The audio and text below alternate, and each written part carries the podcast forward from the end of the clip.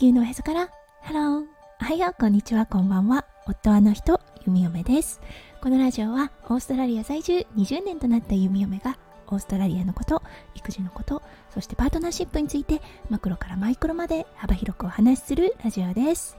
今日もこのラジオに遊びに来てくださってありがとうございます。今日は7月27日木曜日ですね。皆さんどんな木曜日の午後お過ごしでしょうか？はい、弓嫁今日でワンオペ8日目という形になっています。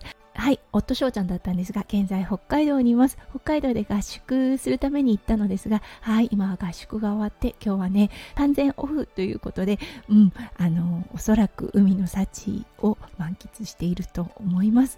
はい、もう本当ね、北海道、弓嫁住んでいたのでわかるのですが、本当に本当に食べ物美味しいですよね。うん、そしてね、あの夏だけど過ごしやすいという形で、うん、きっとねすごいねリラックスした時を過ごしていると思います。はいそれでは最初のコーナーネイティブってどう話す？今日の Aussie English。今日のワードは divine です。はいこれだったんですがもう本当に美味しいものに出会った時ですね。に使う言葉です。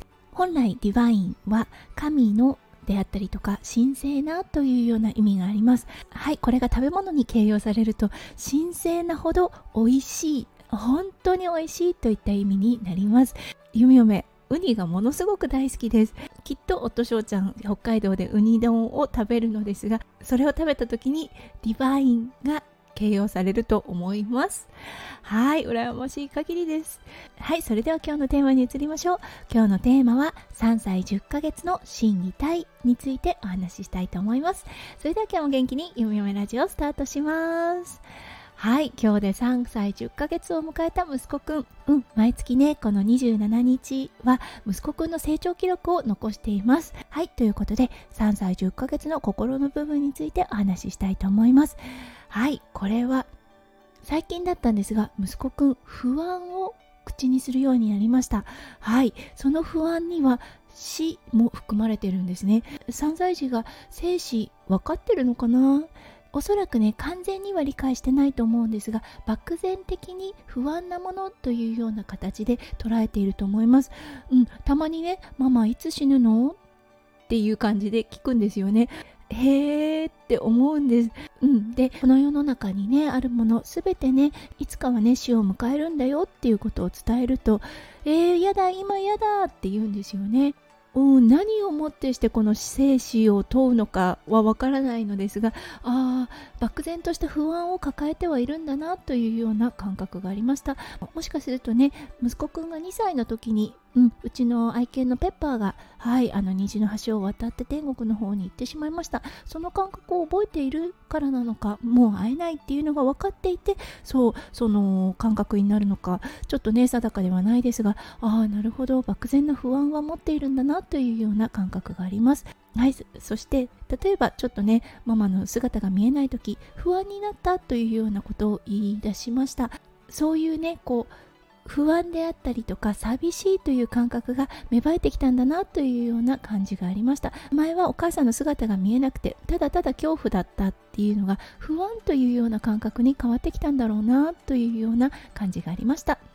はいそれでは3歳10ヶ月の「義」の部分に移りましょう。はいこれは数と数字がマッチし始めたというような感覚があります。そう前はね12345678910というような号令。これをメロディーというような感じで捉えていたと思います。うん、それが最近ですね、数なんだということで分かってきたんだなというようなことが手に取れました。例えば3であれば3つのものがあるというような形で数字と数がマッチし始めたなといったような感覚があります。はいこれがねもう少しすると今度は ABC とその単語がマッチするんだろうな。ひらがなとそうその各ひらがながマッチするんだろうなっていうような感じがあります。はいそして息子くんゼロの感覚もしっかり捉えています。はいこのねゼロの感覚はとても大事な数字の感覚なのではいそこがね理解できていることとても嬉しく思っています。はいそれでは3歳10ヶ月の体の部分に行きましょう。はいこれはねもう腕の力が伸びてきた。腕を使いたい腕の筋肉を使いたいという感覚があるんだなということを見て取れました。はいもうねあの倒立するのが好き。そう倒立もどきですね。ママに足を持ってもらって倒立をする。そうそして何かにぶら下がりたい。何かを掴んでぶら下がりたいという感覚がものすごくあるのが分かります。うん、足の発達から始まって今腕なんだなっていったような感じがします。足はねものすごい筋肉質な息子くんです。はい腕もねこれからどんどんどんどんまっすぐになっていくのかなといったような感じがあります。はいということで今日は27日ということで3歳10ヶ月になった息子くんの今の状況をお話しさせていただきました。そう息子くんを見ているとね体は小さくても心の中ではものすごくいろんなことを考えている一人の人間なんだなっていうことがものすごく感じる日々になってきました。一人の人間として接するっていうことが大事かなと思っています。うん。なのでね子供扱いではなくそう体は小さくても人なんだなっていうことを改めてそうこの放送をもって噛みしめている弓嫁となりました。はいということで今日も最後まで聞いてくださって本当にありがとうございました。